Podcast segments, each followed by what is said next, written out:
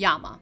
I'm Gamilaroi and Dunghutti woman Marlee Silva, and this is Always Was, Always Will Be Our Stories, the podcast where I sit down with some of the most inspiring Aboriginal and Torres Strait Islander role models in the country.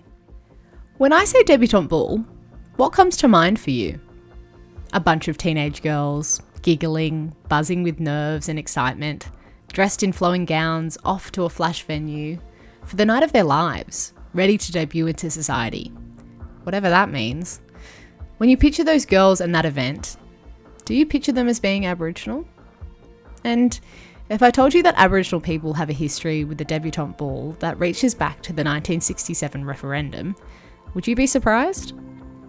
Debutante, Race, Resistance, and Girl Power is the brand new podcast from none other than the dynamic duo that is Nakkiah Lui and Miranda Tapsell. From the 16th of June through this Audible original podcast, you'll be able to follow their journey from a tea time etiquette lesson in London, where the deb ball began, along a trail to discover how First Nations women across the globe have made this tradition their own. Nakkiah and Miranda ask Can beauty, poise, and politeness actually empower them? Or is it better to get angry and start shouting? I'm absolutely thrilled to say Nakkiah and Miranda are my guests on today's podcast. As a huge admirer of both of their works, to say it was hard not to fangirl on this Zoom call I had with them is an understatement. In this chat, we talk about the new podcast, feminism, sisterhood, beauty in a black body, and why they love working together. I could gush on and on about why their voices and their presence in the public eye mean so much to me and many others, but I'll just let them speak for themselves is this real life. Um, but I really appreciate it. And I'm going to try my best not to fangirl because I'm such an admirer of both of your work. Oh, no, no, that's so kind. You're, you're deadly. I love um, Tiddas for Tiddas, by the way, as well. Oh, thank you. Like, so it's so great. Yeah. um, well, I start every single podcast with the same question, uh, that age old one we know very well, which is what's your name, who's your mob, and where are you from?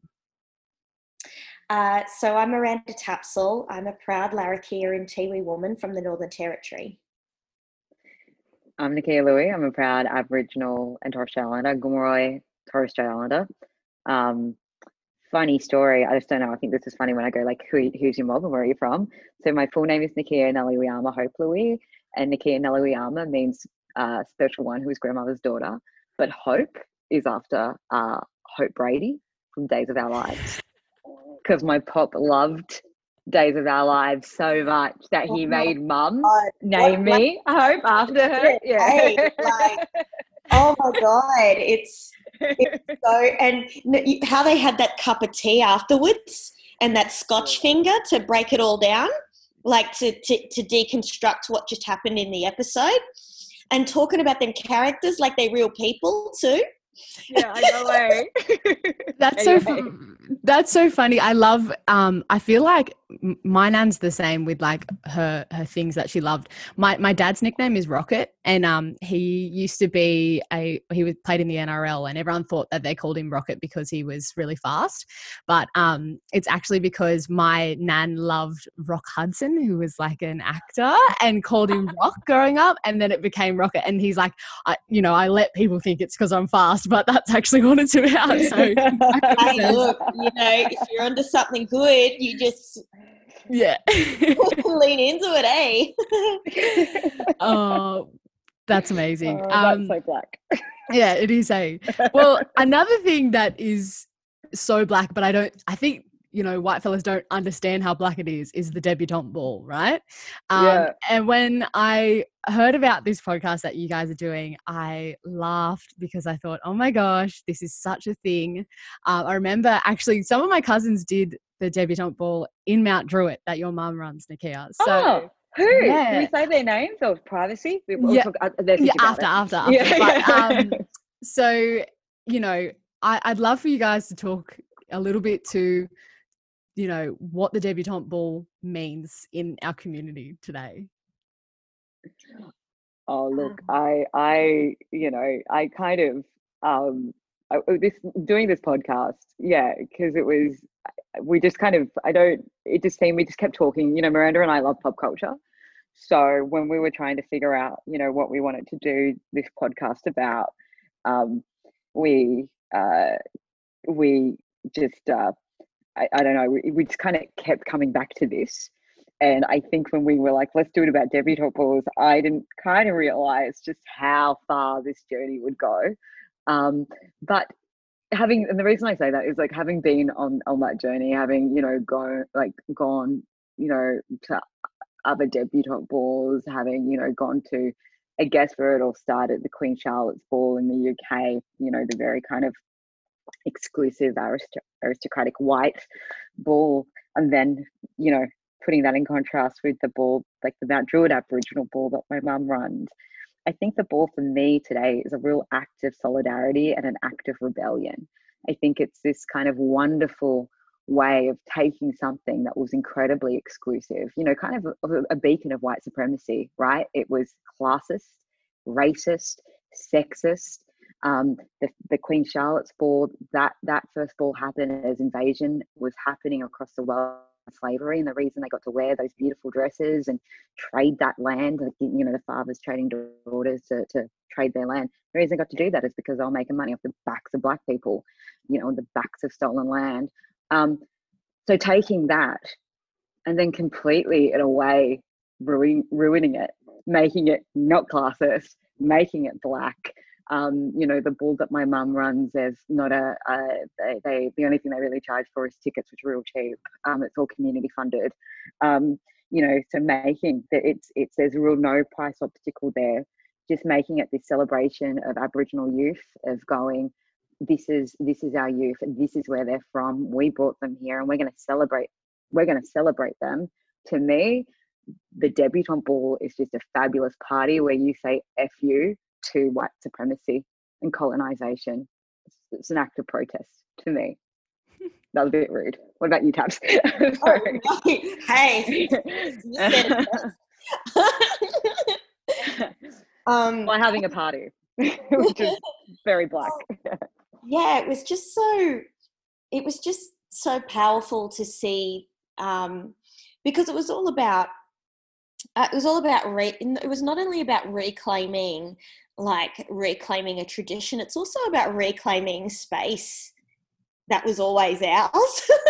Mm, um, and you know that the the very first debutante ball that um, um, that aboriginal people attended that um, charlie perkins was behind um, it was it was actually it was also a way to um, to show that that we were human um, and i think that that was uh, it was just such a it was so um, it was such a powerful and grand statement to make at the time and it was it's beautiful to see how it's evolved into something that's that's more um, that's more uh, honest and authentic to to who we are as a collective Totally. I, I didn't realize that that first Aboriginal debutante ball happened a year after the Vote Yes referendum, um, which is, I kind of think it's almost, you know, kind of funny that blackfellas had a ball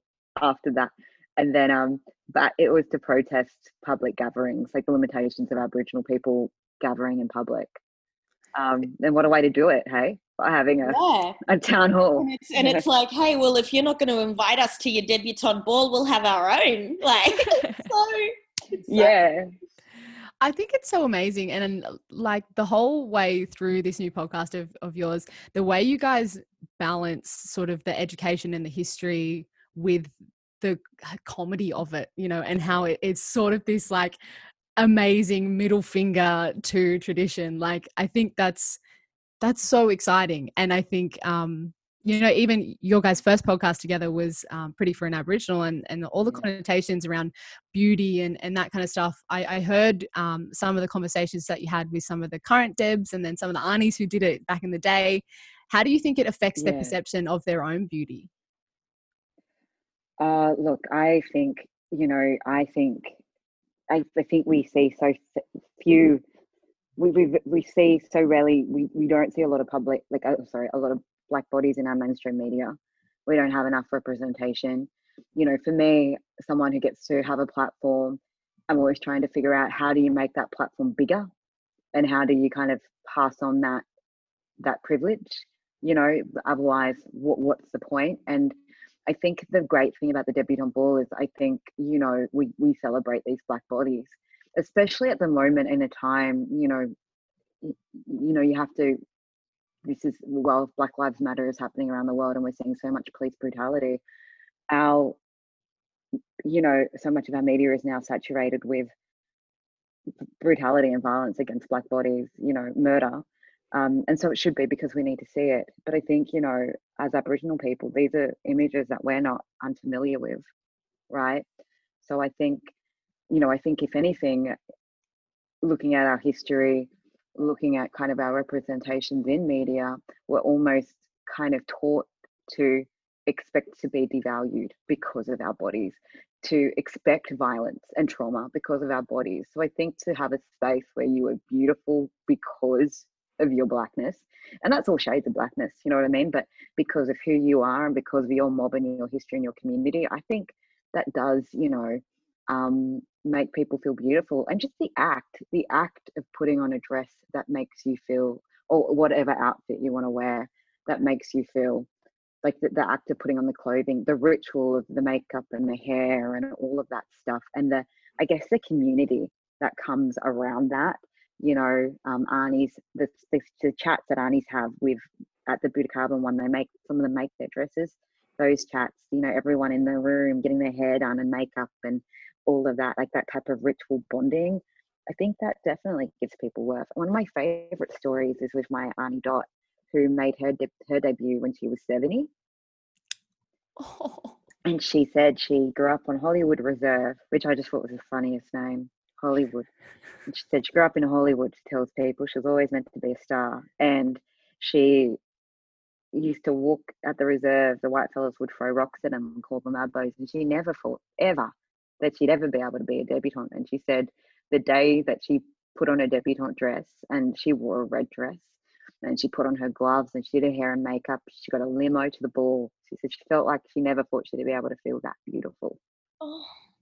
oh and I just, you know, that really, yeah, I think we can't take for granted. You know, I mean, I'm real into pop culture, and, and I think, you know, so often we, we think about these things are, are worthy or more worthy than others, which I think is a real white question.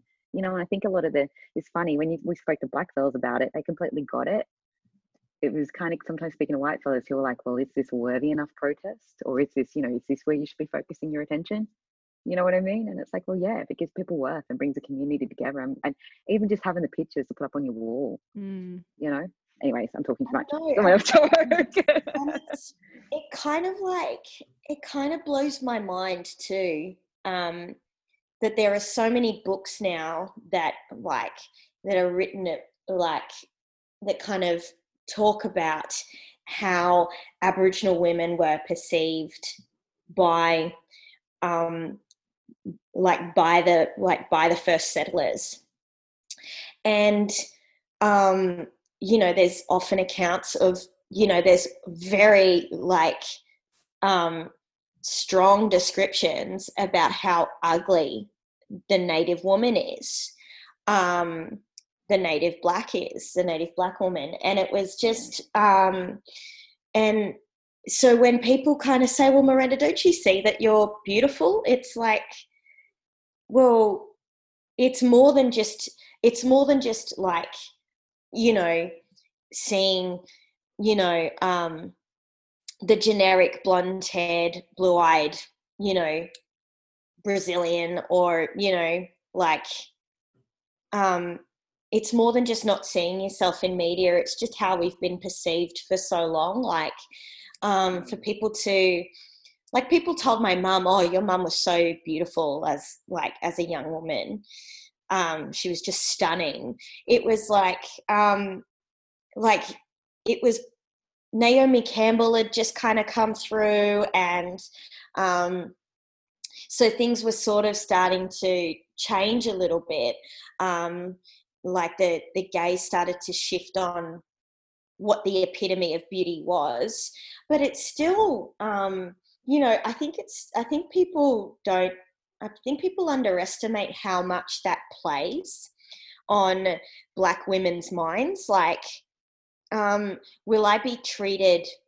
Will I be treated with the same respect as you know my non-indigenous peers because I don't um, because you know um, they're all aware that I'm Aboriginal and it's and you know I don't look like mm. you know I don't look like Miranda Kerr or whatever you know what I mean like it's just um, it's it it I think well it I think I I have I grapple with it I think more than I acknowledge I think mm. and it's like you know particularly our, our, young ones now you have your your instagram models that you're already comparing to body wise and then on top of it you've got skin color and then just the general perception of the, the men around you what they find attractive. And that uh, a, a, lot of be well, whites that are on layer on layer. Yeah, yeah. absolutely. Um and i know I, I like you know, I know skin color is a little bit different for us because we come in we come in all shapes and colors and sizes, but it's just more about, you know, I think it's just more about how in history we've been we've been treated, I think. Um, how black women have been treated. Yeah. Yeah. I think that gaze is so important. Like, you know, and and and who are you? Like because I remember like I mean part of the debutante ball in Mount Druitt is that as I was saying some of the the women young women get to make their own dresses and I think that's really important too because you know I grew up being a big girl and I remember going to my year 10 formal and I couldn't find a dress that fit me you know and didn't feel beautiful. Like so you know there's so many there's so many pressures and there's so many expectations and and gazes. So I think to be able to be in a, a space that just kind of celebrates you is incredibly important. Mm. Um, so the full title of the podcast is debutante race resistance and girl power. And that girl power element um, earlier on this year around international women's day i was asked to go to lots of things. And a big question i i get all the time is um, you know about how do you make your feminism intersectional and whatever whatever. And i wonder how do you guys feel about like the the whole feminist ideology and how it works for us? Because sometimes i feel like it, it doesn't have open arms for us even if you try and have that intersectional talk yeah it's so hard hey i asked my mom i gave her i spoke at a, a family an international women's day um all about women festival was it like a, a couple of years ago and i wanted to talk to my mom. I was speaking, you know, about these different waves of feminism, and I was kind of, you know, talking about the latest wave. And um, I asked my mom, I was like, "Are you a feminist?" And it was really funny because, you know, in in, you know, like on on paper, totally, totally a feminist, right? She um, is, you know, kind of a community leader by like doing. She would she would hate to say that, but she is like she's always lived like she's always been um, completely uh, intersectional. Um, you know, has a real strong compass about giving back, spreading privilege, creating opportunity, community worker. Um, you know, had me quite late in life uh, as a single mother, escaped a domestic violence relationship. Like she has, you know, there's all these like such strengths and values that you go, well, that's feminism. And she's like, I never identified as a feminist ever. Like she goes, oh, she goes, I do now, after you know the conversations that she had with me and my sister my dad either goes yeah i'm a feminist i guess like he's like proudly but he he's a cultural theory academic so you know you can't get an answer out of him without an hour one hour lecture but um which is like me i guess now but um, but, um, but she said that and I said, well, and I said, well, the, all these things that you do, and and when I look at, you know, my aunties in the community and uncles, even, um, you know, and elders, not to be like, I guess, too gender binary about it. But to me, that's like feminist ideology. And my mom's like, yeah, but for us, it was just surviving.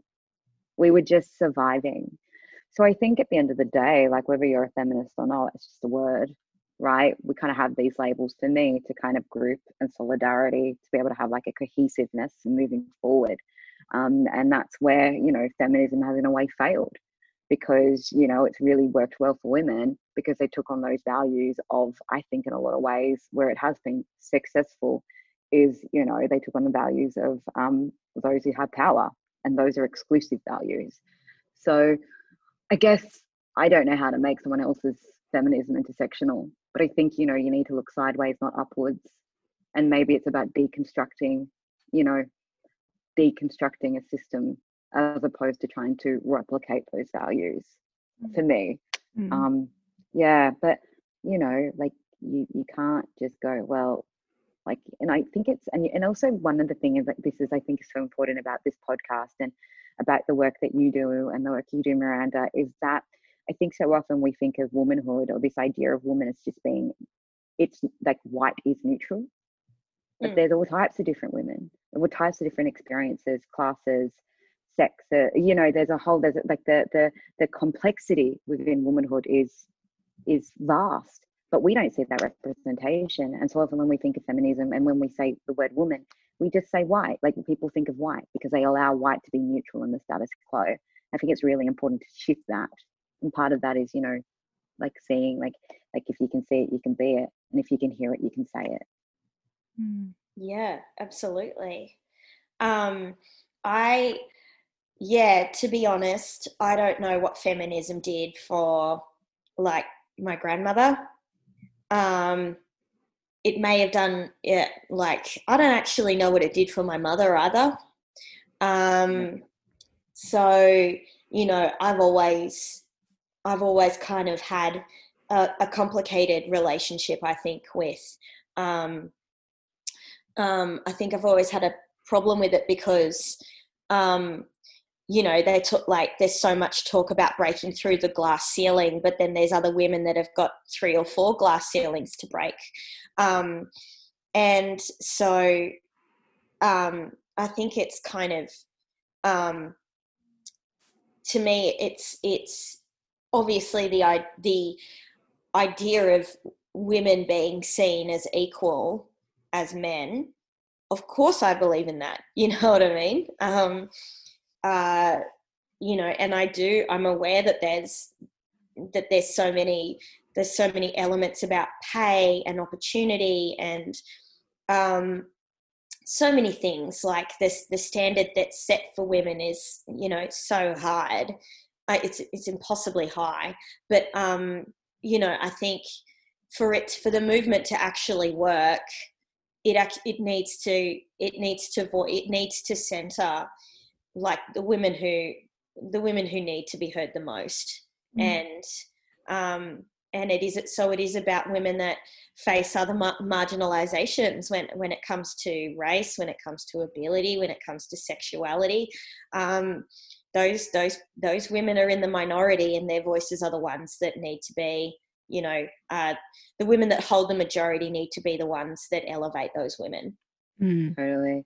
And I also think it's really important too, like that um what you're saying, like Miranda, yeah, and so often they go, you know, I think the problem with feminism is like they go, well, you know, we want to be equal to men. It's like, yeah, but there's men aren't equal. Like, do you think like a, a like a white woman, like in a corporate ladder, who like is slightly like conservative leading, wants to be equal to a black man? No, she's already better than a black man. So yeah. race inherently goes hand in hand with with equality. Absolutely. And if you're not if you're not taking those people with you, then you're not trying to achieve equality. There's no political movement behind what you're doing. You're just trying to put yourself further up the ladder. Hmm. Yeah, like um, it was just so funny, like seeing the Oscars, like when Taika won um, adapted screenplay. And what happened online was all of these feminists going, "Oh, you know, um, the the director of Little Women um, who also adapted the film misses out again for, because of another man and it's like all of these people are like you've missed the whole significance of the fact that like an indigenous like a well a maori man um yeah. an indigenous man from a from another country has just one has just one adapted screenplay you know? You're missing the point. Yeah.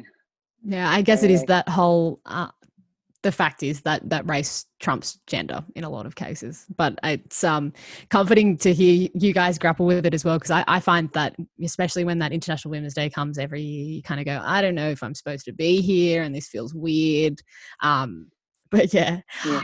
um I, I, wanted to talk about you, the fact that you guys work together, the two of you, um, quite a bit, and that's really beautiful to see.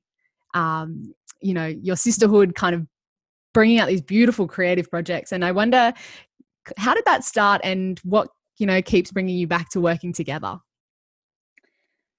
Um, well, I just love her. I love you, Miranda May. Um, um, I I think you know. Um, uh, I, I I love working with Miranda because we challenge each other.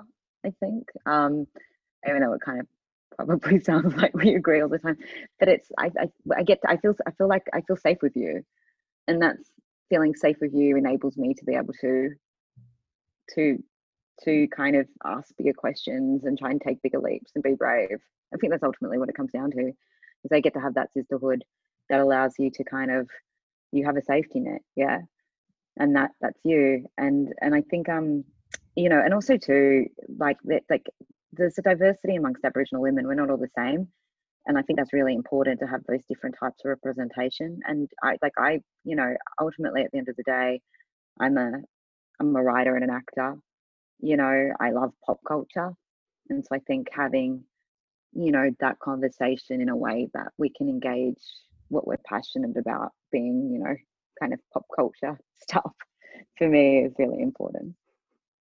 What was so beautiful about meeting Nakkiah was just how easy the conversation was.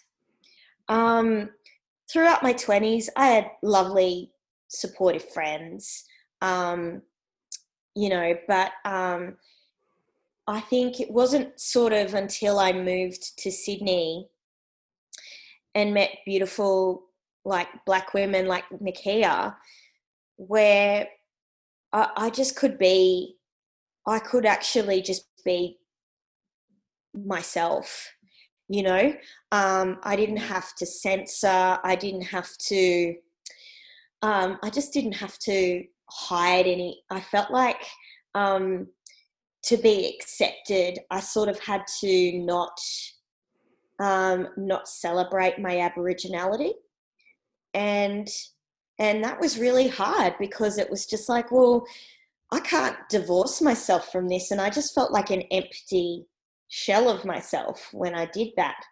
And when I was with Nakkiah, I could say what I wanted. Um, I could um, you know i could have i could have my wacky sense of humor and she'd laugh along at it and um, it was you know i think it was really uh, i felt really empowered um, going on this journey with her because you know we were actually able to share the conversations that we have with other people and hopefully people that you know, don't really interact with Aboriginal women like us on a daily basis. Yeah, and I think it's really important to show like strength of community and solidarity and sisterhood because um, I think so often what happens is, you know, like, uh, you know, quite often, you know, um, within power structures, like women will be pitted up against each other. Black fellas will be pitted up against each, against black fellas will be pitted up against each other so I think the idea of going like for me, I, I made um, you know, like I kind of made a, a, a, decision to myself one day that I'm, I'm you know, I don't really want to ever like kind of put any other person of color or woman down, like no matter how much you disagree with them, just because we already have enough of other people doing that. So I think it's really important to see that there is bond and solidarity, because it's really easy to say that you know, it's really easy for a lack of uh, progress to often be blamed on marginalized groups because they say you can't get it together. You know mm-hmm. what I mean? Mm-hmm. Um, or you're divisive and you can't even agree. And I think that's, you know, that's that's often a tech, like a tool used against um, black people and black women. So yeah. I, think it's really important just to highlight that. Yeah, but and also like non-indigenous people get to say what they want all the time, and you know yeah grow and they get to grow and evolve because they get to like fail up. upwards yeah they get to mess up they get to say the wrong thing and there's kind of no like repercussions for that do you know what i mean and and while people yeah. should be pulled up for you know for being xenophobic or um, you know discriminatory in any way it's still like people um like people learn from other people when they kind of get to explore their like opinion out loud and aboriginal people just don't have don't get to do that a lot of the time and it's kind of nice when when people get to so when another black girl kind of says something where you go okay that i don't i don't agree with that at all you just go all right sis like speak yeah. your piece and say what you got to say and like you know um and but you know also just be aware that i'm not going to agree with you you know yeah mm. and i think that you know when you're, you're kind of thrust into the spotlight and sort of uh, un- scarily sometimes we're expected to speak for all aboriginal people.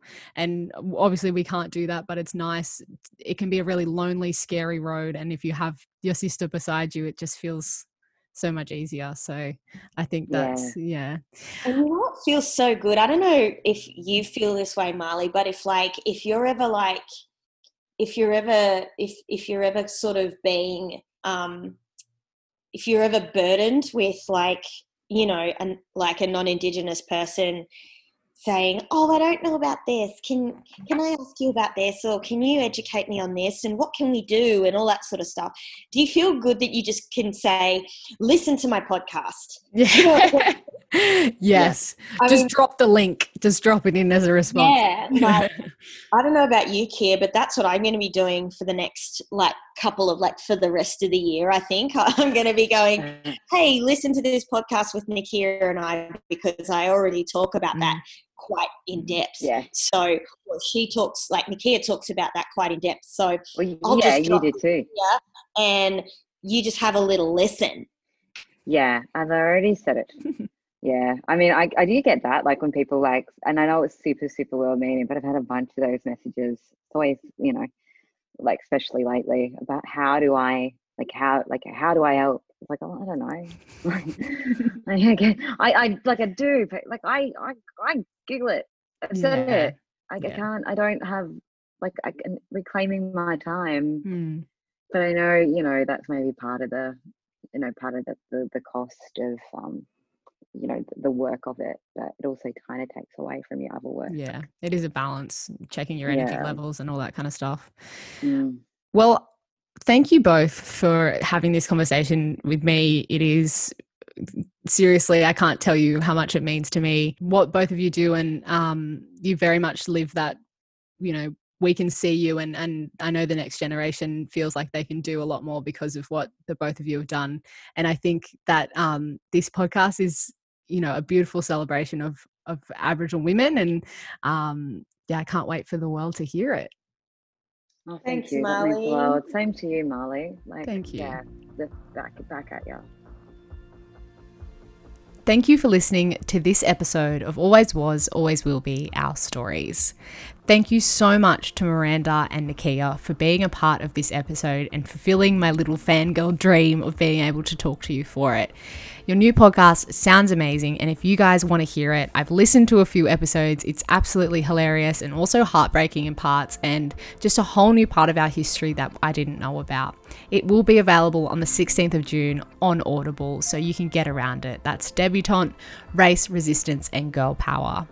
If you are enjoying the show, make sure to subscribe on wherever you're listening to us right now. Give us a good rating if you're enjoying it, leave a comment, or follow us on social media at Always Our Stories.